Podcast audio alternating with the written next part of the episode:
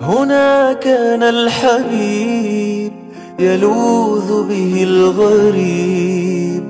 فلا تعجب إذا ما بدا الأنس العجيب. هنا جود وطيب ونور لا يغيب. ويا دنيا اسمعيني هنا كان الحبيب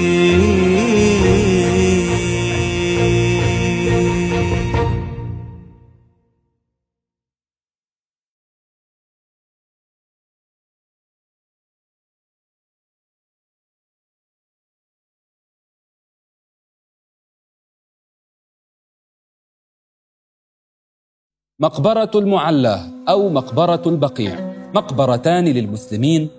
أما الأولى فبمكة المكرمة والثانية بالمدينة المنورة. أما المعلى فدفن فيها رسول الله صلى الله عليه وسلم زوجته خديجة بنت خويلد. وأما الثانية مقبرة البقيع فدفن فيها عدد كثير من المسلمين من جملتهم زوجات النبي صلى الله عليه وسلم ما عدا خديجة وميمونة. أما المعلاه وهي في مكة المكرمة فكانت مدفنا للجاهليين قبل مبعث النبي عليه الصلاة والسلام بل ودفن فيها أبو طالب عم الرسول صلى الله عليه وسلم كما ودفن فيها عدد كثير من أقارب النبي عليه الصلاة والسلام ومن جملتهم ولدا رسول الله القاسم وعبد الله. أما القاسم فبه كان يكنى الرسول صلى الله عليه وسلم بأبي القاسم. دفن النبي صلى الله عليه وسلم في تلك المقبرة ولديه القاسم وعبد الله ودفن خديجة بنت خويلد. وخديجة توفيت قبل هجرة النبي صلى الله عليه وسلم بأعوام قليلة جدا. وكان النبي عليه الصلاة والسلام يحبها ويعظمها. وكان يجلها في حياتها وبعد مماتها. فالسيدة عائشة رضي الله عنها تقول ما غرت على امرأة ما غرت على خديجة. خديجة قالت خديجة فعلت خديجة قالت خديجة فعلت. حتى إن النبي صلى الله عليه وسلم كان ينحر أي يذبح ويتصدق على صديقات خديجة إكراما لخديجة.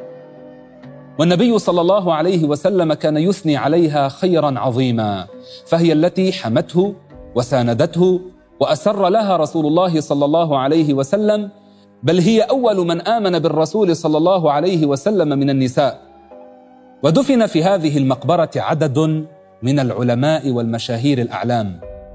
ومن جملة من دفن في هذه المقبرة أبو جعفر المنصور الخليفة العباسي. وهو الذي يروى أنه سأل مالك بن أنس عالم المدينة. سأله إذا زار قبر الرسول عليه الصلاة والسلام وأراد أن يدعو الله تعالى فهل يستقبل القبلة أو يستقبل قبر الرسول عليه الصلاة والسلام؟ وذلك لأن الإنسان إذا وقف عند المواجهة الشريفة فإما أن يستقبل القبلة وإما أن يستقبل قبر الرسول عليه الصلاة والسلام. فقال له مالك كيف لا تستقبله وهو وسيلتك ووسيلة أبيك آدم إلى الله؟ وذلك لأنه يروى كما هو عند الحاكم أن آدم عليه السلام لما تاب إلى الله تبارك وتعالى من الذنب الصغير الذي اقترفه. توسل بالنبي محمد عليه الصلاة والسلام فسئل آدم كيف عرفت محمدا ولم يخلق بعد؟ فأخبر آدم عليه السلام أنه لما خلق نظر إلى قائمة من قوائم العرش فوجد مكتوبا عليها لا إله إلا الله محمد رسول الله. قال آدم فعرفت أنك لم تضف إلى اسمك إلا أحب الخلق إليك.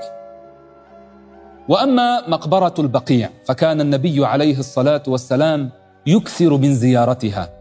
وهذه المقبرة فيها بركة عظيمة. دفن فيها زوجات النبي صلى الله عليه وسلم ما عدا خديجة فإنها دفنت في المعلات في مكة وما عدا ميمونة فإنها دفنت بمكان آخر يقال له سرف.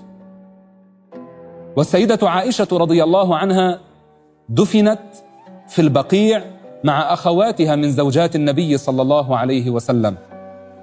كما ودفن في تلك المقبرة الطاهرة عثمان بن مضعون وهو أول المهاجرين وفاة بالمدينة دفن في مقبرة البقيع ووضع رسول الله صلى الله عليه وسلم صخرة حجرا كبيرا عند قبره وقال أتعلم بها قبر أخي. أي أجعل ذلك علامة أتعلم بها قبر أخي عثمان بن مضعون وكان رجلا مباركا كثير العبادة صواما قواما حتى إنه أراد أن يختصي حتى لا يكون عنده شهوة للنساء فمنعه رسول الله صلى الله عليه وسلم من ذلك فإن ذلك حرام لا يجوز. ولكن هذا يدلنا على شدة تعلق هذا الرجل المبارك بالعبادة. وأما أول من مات من الأنصار فأسعد بن زرارة. ودفن أيضا هناك والرسول صلى الله عليه وسلم هو الذي عين موضع مدفنه في البقيع. وأخبر النبي صلى الله عليه وسلم أن البقيع هي أول المقابر التي يبعث أهلها. فأول من يبعث رسول الله صلى الله عليه وسلم والأنبياء وأهل المدينة وأهل مكة وأهل الطائف. ومن لطيف ما يذكر ما روته السيدة عائشة رضي الله عنها من أن النبي عليه الصلاة والسلام كان يزور مقابر المسلمين أي مقبرة البقيع إذا حانت نوبتها أي جاء دورها. وهذا يدل على أن الرسول عليه الصلاة والسلام لم يكن معلق القلب بالنساء. فإن السيدة عائشة رضي الله عنها وهي أجمل نسائه وأصغرهن كان إذا حانت نوبتها خرج الرسول صلى الله عليه وسلم إلى جبانة المسلمين يستغفر للمسلمين. وذات يوم دخل الرسول بيته ودخل في الفراش. فلما ظن أن السيدة عائشة رضي الله عنها غفت ونامت خرج الرسول صلى الله عليه وسلم من البيت من غير أن يزعج السيدة عائشة لأنه يظنها نائمة. وهذا من حسن معشر النبي عليه الصلاة والسلام. خرج الرسول إلى جبانة المسلمين إلى البقيع يستغفر لهم. ولحقته السيدة عائشة تريد أن تعرف مكان المكان الذي ذهب إليه الرسول صلى الله عليه وسلم. ثم لما عرفت السيدة عائشة أن الرسول صلى الله عليه وسلم يريد الرجوع رجعت فورا. فلما دخل النبي صلى الله عليه وسلم وجد السيدة عائشة متيقظة. فسألها عن سبب ذلك وعن سبب تنفسها بسرعة وكان ذلك لسرعة عودتها. فأخبرته بما جرى معها فأخبرها النبي عليه الصلاة والسلام بأن جبريل ناداه مخافة أن يخرج ويستغفر للمسلمين في البقيع. وكانت السيدة عائشة رضي الله عنها زارت أخاها عبد الرحمن ابن أبي بكر وسئلت عن ذلك قيل لها أليس نهى رسول الله صلى الله عليه وسلم عن زيارة القبور؟ فقالت كان قد نهى عن ذلك اولا ثم أباح ذلك. فقد قال عليه الصلاة والسلام كنت نهيتكم عن زيارة القبور ألا فزوروها. فإنها تذكر بالآخرة.